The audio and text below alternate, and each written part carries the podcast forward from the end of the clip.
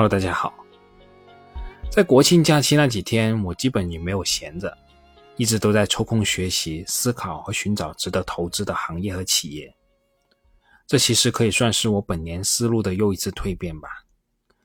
受各位大师光环的引导，我过去只关注那么几家企业，只去关注企业经营和业绩方面的波动，基本不太考虑市场因素的变动。而以我目前的认知，我认为主要的关注点在股票背后的公司，那肯定是没错的，但也不能完全忽视市场环境、政策等等这些外部因素的影响。而且我也认为，在目前的环境下，仅仅关注这十家左右的企业，从各个角度来考虑都是完全不够的。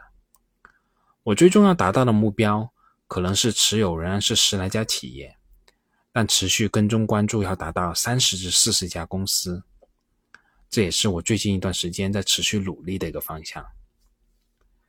所以在今天，我们就一起来看看明阳智能这家公司，算是对这家公司进行一次初筛吧，看看明阳智能是否值得我们进一步深入研究。在我原来的投资标的里面，是没有新能源直接相关的企业的，即使硬说有那么点关系，也仅仅是沾个边。但说句实在话。不是我不知道新能源是个朝阳行业，行业的增长空间和潜力巨大，而是我真心觉得太贵了，很难真的下决心去投。但其实一直以来，我都在持续跟踪新能源的产业链。说出来不怕大家笑话，我对于风电领域相关上市公司的跟踪，就始于金风科技与华瑞风电争霸的年代。可能现在有相当部分的投资者朋友都不知道华瑞风电这家公司了，而我当时是眼见它起高楼，眼见它宴宾客，眼见它楼塌了。回想当年，风电行业可是如假包换的朝阳行业，市场的热度和估值的高度绝不逊色于今天的新能源车。而我当时没有买入的最根本原因还是那个，价格太贵了。而且产业还处于剧烈变化之中，不确定性太大，与我的投资体系不匹配。是的，这就是我们面对的市场。当他看到一个好公司，就会把它的估值推到五十年以后的价格，市盈率三位数以上，看着这个高高在上的价格。反正我的态度还是那个，奢侈品咋可玩不起啊？所以这次我计划拓展跟踪的领域，我第一个想到的就是风电行业。为什么我选择风电呢？主要的原因还是市场已经找到新欢了，对于风电行业已经失去了原来的热爱。但我个人认为，在碳中和和欧洲能源危机的背景下，其实这个行业的前景仍然是非常光明的，发展空间非常巨大。而与之相对应的是。这个行业的价格已经不贵了。行业龙头公司金风科技按二零二二年九月三十号收盘价来计算，静态的市盈率仅有十三点九六倍，TTM 的市盈率仅有十二点四八倍，而明阳智能的静态市盈率是十七点六八倍，TTM 市盈率是十二点三零倍。在这样一个背景下，我认为这笔买卖是值得一试的。可以逐步布局一部分风电行业的上市公司。那说起风电行业，其实我们怎么样都绕不开金风科技这家风机龙头企业。它是我们国内最早进入风力发电设备制造领域的企业之一。它在我们国内风电市场的市场占有率连续十年排在第一位。根据彭博新能源财经公布的二零二一年度中国风电整机供应商的排名。二零二一年，中国风电新增装机容量五十五点八吉瓦，其中陆上风电新增四十一点六吉瓦，海上风电新增十四点二吉瓦，而金风科技一家新增的装机容量就达到十一点三八吉瓦，市场占有率达到百分之二十，继续占据行业的头把交椅。而其后的远景能源、韵达股份和明阳智能的市场占有率均在百分之十四左右。呈现一个并驾齐驱的态势。那在细分的海上风电领域，电气风电以四点一吉瓦新增装机容量继续独占鳌头，而其后的就是明阳智能的三点八吉瓦和金风科技的二点四吉瓦，共同占据着海风领域的前三甲的地位。可以这么说，风电整机领域的龙头企业就是金风科技，接下来才是远景能源、明阳智能和电气风电等等这些企业。而论技术实力，金风科技还是老大哥，明阳智能次之。那我为什么要选择明阳智能而不选择其他的企业呢？简单总结下来，我主要是基于以下几方面的考虑。第一点考虑是，金风科技整体的经营风格就是稳扎稳打，技术实力是比较强劲的，但沉稳有余而进取不足。而相对而言，明阳智能在行业内虽然仅仅位于第二梯队，但爆发力十足。在两者估值区别不大的情况下，我个人更愿意选择明阳智能。而第二点考虑也是最重要的一点。就是明阳智能在产品的实力和技术路线方面独具一格，在海上风电轻量化和成本优势上特点很突出。说到这里，我们要先说一说海上风电。海上风电具备资源丰富、发电小时数高、发电稳定、靠近负荷中心、利于消纳等等这些优势。而我们而我们国家有绵长的海岸线，蕴藏着丰富的海上风电资源。所以说，海上风电有巨大的发展空间。而相对而言，陆上风电场的开发已经较为成熟了，基础条件较好的区域，风电场基本上已经建设完毕了。所以，陆上风电总体的发展空间是不如海上风电的。而明阳智能所擅长的正是海上风电。说到这里，我们要说说这两家公司不同的技术路线。金风科技走的是直驱发电系统。而明阳智能走的是半直驱发电系统。明阳智能是我们国内少数掌握半直驱泳池混合驱动技术的风机制造商。半直驱技术结合了直驱和双馈两种技术路线的优点。传动链由两级的传动齿轮箱和中速的泳池发电机构成。通过两级的传动齿轮箱，适当提高泳池发电机的转速。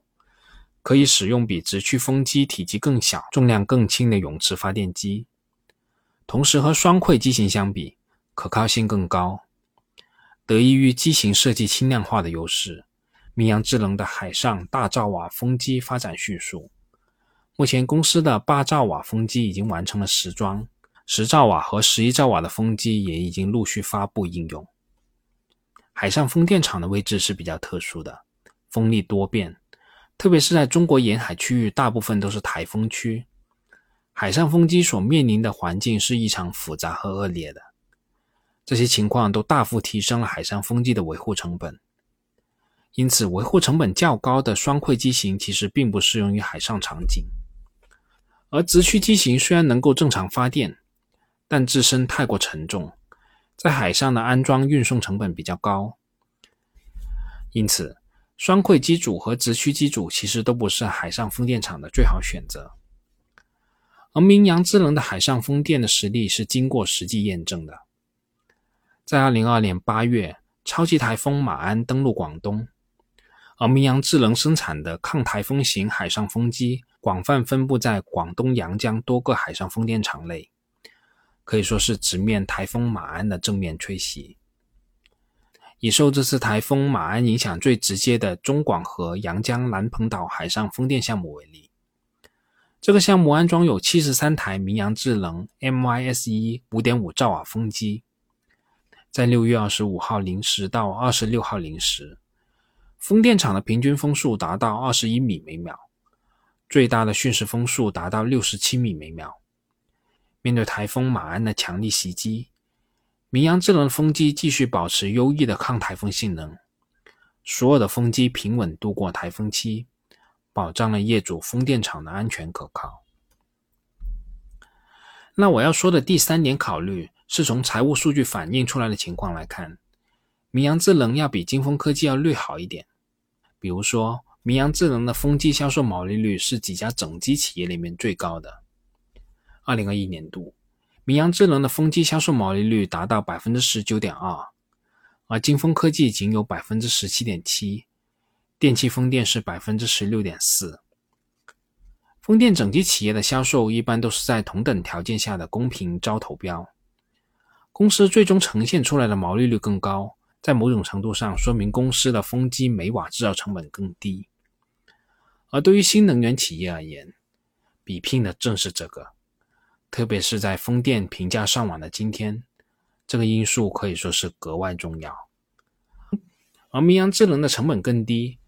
可能与明阳智能可以自主生产风机叶片相关，这可以说是明阳的一项独特优势了。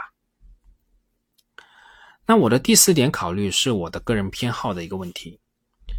由于明阳智能的总部位于广东中山，主要的生产基地位于珠三角和阳江等地，而对于我个人而言，调研明阳智能肯定要比金风科技要方便得多。想当年，曾经因为工作的需要。跑过几个金风科技的风电场，那种滋味我可不想再试了。那在最后，我再来说几点我个人对明阳智能并不是非常满意的点。第一点是公司较为频繁的再融资。明阳智能在二零一九年回归 A 股，当时募集资金金额是十二点三五亿。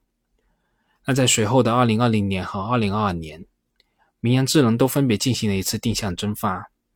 分别募集了资金五十七点七二亿和十九点九三亿，而这两次再融资的增发价格仅为十四点零二元和十三点五二元，这个价格与目前明阳的市价已经有接近一倍的空间了。频繁的再融资、低价增发，再结合较低的分红股息率，从我个人的观感来说，确实并不太好。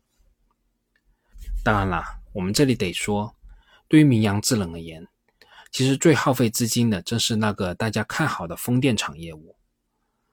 公司的风电场业务整体来看，如果留着自己卖电，可以贡献稳定的营收和利润；如果可以持续的获得风电场的建设资源，则可以做一个风电场的开发商，赚取资产的溢价。但从业务模式来看，这两块的操作都是比较耗费资金的。需要以低成本的资本先变成固定资产，再从固定资产变回现金流，这中间存在一个较长的时间差，对公司的流动性和财务费用造成较大的负担。那我要说的第二点是公司的负债率水平。二零二一年末，明阳智能的资产负债率达到百分之六十九点八六，在完成了二零二二年初的再融资以后。二零二二年六月末的资产负债率降到百分之六十三点三八，整体仍然处于一个杠杆较高的一个状态。这个问题其实与第一个问题是相辅相成的。在金融负债比例总体较高的情况下，而业务的扩张仍然需要持续的资本消耗，那么持续的再融资就是无可避免的事情了。我要说的第三点是在新能源的赛道里面。风电其实是较为成熟的品种，而成熟的反面就是发展空间相对有限了。风机性能的提升主要集中在物理层面，在网上的空间并不太大了，无外乎就是更大的叶片、更高的利用效率。而对于光伏而言，它的提升可以发展到原子级别，在网上的空间可以说是星辰大海。对于这一点，其实我们的市场看得很清楚，光伏与风电企业之间巨大的估值差，就是充分反映了这种预期了。而对我个人而言，虽然风电的发展空间不如光伏，但风电的确定性更高，市场先生的报价也更为亲民。在比较了企业的价值与价格以后，对于我本人而言，风电行业的公司是值得适当的配置的。好啦。我们这次这么多，我们下次再见吧。本节目仅作为我个人投资的记录，所谈及的投资标的不涉及任何形式的推荐，请独立思考并自担风险。